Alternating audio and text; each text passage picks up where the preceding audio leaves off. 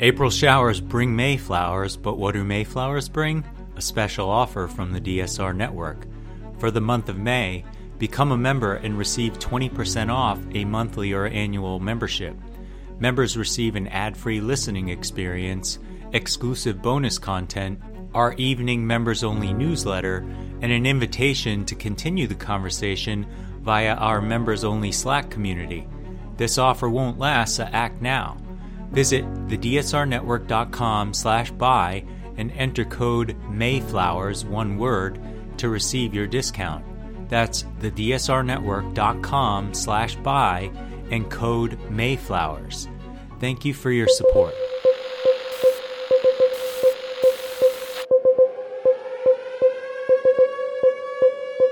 It's May 11th, 2023, and this is your DSR Daily Brief. I'm Chris Cotnor.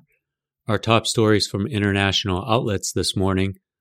The group of seven finance ministers and central bank governors meeting kicked off Thursday in the city of Niigata with talk ostensibly about the global economy, but all eyes were on Washington and the ongoing negotiations over the U.S. debt ceiling. Failure to come to an agreement to raise or suspend a debt limit would be catastrophic, U.S. Treasury Secretary Janet Yellen said during a news conference shortly after her arrival. Yellen has said that the government could run out of money as soon as June 1st, calling for an urgent agreement to raise or suspend the $31.4 trillion limit. The G7 finance ministers and central bank governors event, which runs through Saturday, is part of a series of high powered meetings leading up to the G7 Leaders Summit next week. According to the New York Times, a panel of advisors to the Food and Drug Administration voted unanimously on Wednesday that the benefits of making a birth control pill available without a prescription outweigh the risks, a significant step in the decades long push to make oral contraception obtainable over the counter in the United States. If the FDA approves non prescription sales of the medication called Opill this summer, it could significantly expand access to contraception, especially for young women and those who have difficulty dealing with the time, costs, or logistical hurdles involved in visiting a doctor, reproductive health experts say. Opill is known as a mini pill because it contains only one hormone, progestin, in contrast to combination pills, which contain both progestin and estrogen. A company that makes a combination pill, Cadence Health, has also been in discussions with the FDA about applying for over the counter status. The BBC reports that Ukraine's President Vladimir Zelensky has said his country needs more time to launch a much anticipated counteroffensive against Russian forces as the military awaits the delivery of promised aid. The expected attack could be decisive in the war, redrawing front lines that for months have remained unchanged. It will also be a crucial test for Ukraine, eager to prove that the weapons and equipment it has received from the West can result in significant battlefield gains. When and where the Ukrainian push will happen is a secret. Russian forces, meanwhile, have fortified their defenses along a front line that runs for 900 miles from the eastern regions of Luhansk and Donetsk to Zaporizhia and Kherson in the south. Ukrainian authorities have tried to lower expectations of a breakthrough publicly and in private. Earlier this month, a senior government official who spoke on the condition of anonymity said the country's leaders understood they needed to be successful but that the assault should not be seen as a silver bullet in a war now in its 15th month.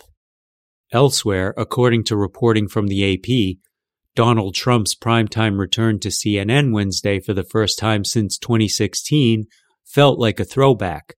Trump with long, twisting answers, the interviewer at times struggling to fact check him or return his focus to the question at hand, and then eventually both talking over each other as Trump flings insults her way. Wednesday's town hall in New Hampshire was the first time in years that Trump faced prolonged questioning from an outlet outside the friendly confines of conservative media outlets of his choosing. Trump's appearance on CNN comes at a time of jarring dualities for the former president. The Republican is facing a crescendo of legal problems, yet seems in a stronger position than ever to become his party's presidential nominee. Click the link in the show notes to read the key takeaways from the town hall. The BBC reports that a record number of migrants were recently apprehended at the US Mexico border in a single day, fueling fears over what will happen in a few hours when a controversial immigration policy expires. The rule, known as Title 42, was first implemented in 2020 and allows the U.S. to swiftly expel migrants back to Mexico using the coronavirus pandemic as justification. President Joe Biden acknowledged earlier this week that the border would be chaotic for a while despite the best efforts of the authorities. The potential impact is already clear in the Texas city of El Paso, which is seeing an increase in arrivals ahead of the rule change. Migrants, many of them confused about the impending change, are sleeping in makeshift campsites on the city's streets. Several thousand were camped out earlier this week around a church in the city center. We've never seen this before, Mayor Oscar Leeser said at a border security expo just streets away from the campsite on Wednesday. Something has to change. As a community, we can't do this forever. According to Al Jazeera, Pakistani authorities have taken senior leaders of former Prime Minister Imran Khan's party into custody as the government calls out the army to help end widespread and deadly protests sparked by Khan's arrest. At least three party leaders have been arrested so far, one from outside the Supreme Court late on Wednesday, and another, a foreign minister in Khan's cabinet, early on Thursday. Protesters have stormed military buildings, ransacked the residence of a top army general in the eastern city of Lahore, and set ablaze state buildings and assets in other places since Khan's arrest by the anti graft agency on Tuesday in a land fraud case. The corruption cases against Khan are two of more than 100 cases registered against him since his ouster in April 2022 in a parliamentary no confidence vote. In most of the cases, Khan faces being barred from holding public office if convicted with a national election scheduled for November. The Washington Post continues to report on the Discord leaks.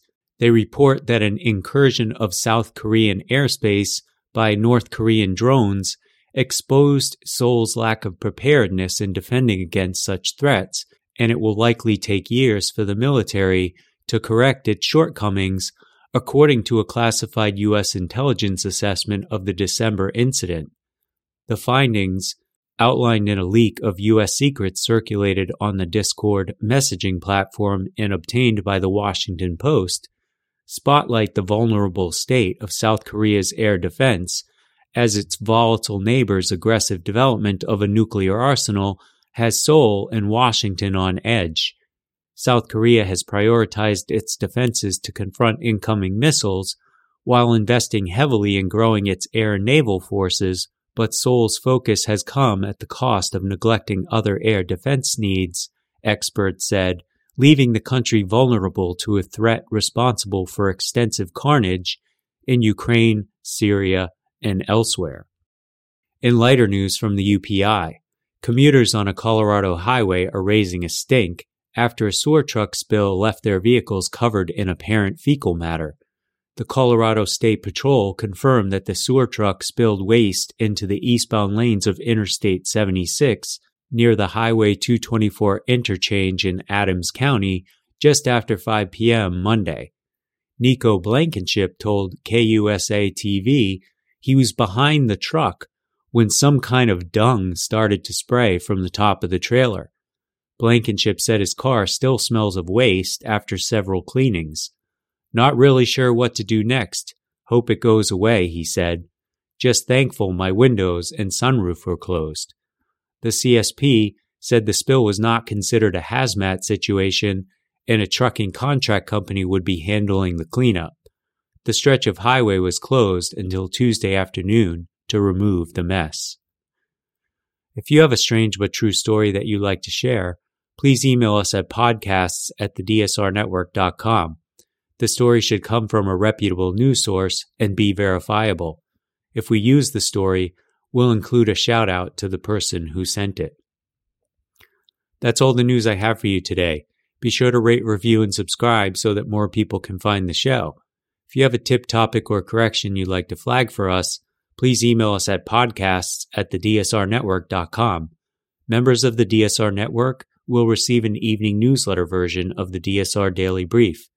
If you'd like more in depth analysis of these issues, be sure to follow the links in the show notes and tune into our sister podcasts on the DSR Network.